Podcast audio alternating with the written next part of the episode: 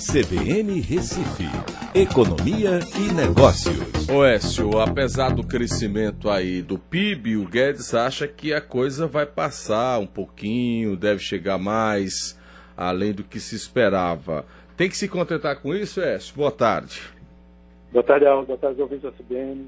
Realmente, o Paulo Guedes saiu em defesa né, do seu uh, principal motivo de, de, estar trabalhando à frente do Ministério, que é o crescimento da economia.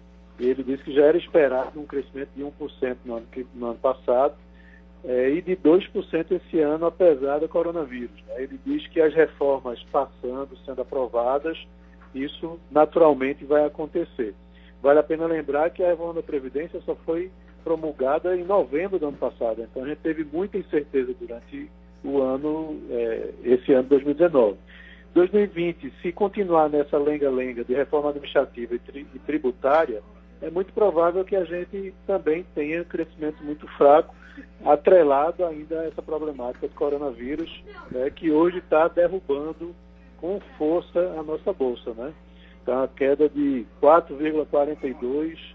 É, já houve a divulgação pelo Ministério da Saúde de transmissão interna, né, já indo para oito casos aqui no Brasil. É verdade. E, e aí o pessoal está aproveitando para fazer aquela correção. Né? A Bolsa está, o Ibovespa, desculpa, está chegando próximo dos 100 mil pontos, né, com 102. É um teste aí é, de uma barreira forte, que é os 100 mil pontos. E a barreira do dólar já passou faz tempo, né? Ah, é. Essa é. A quatro, apesar de três leilões que aconteceram hoje. Verdade. Écio, até amanhã, Écio. Um abraço, até amanhã.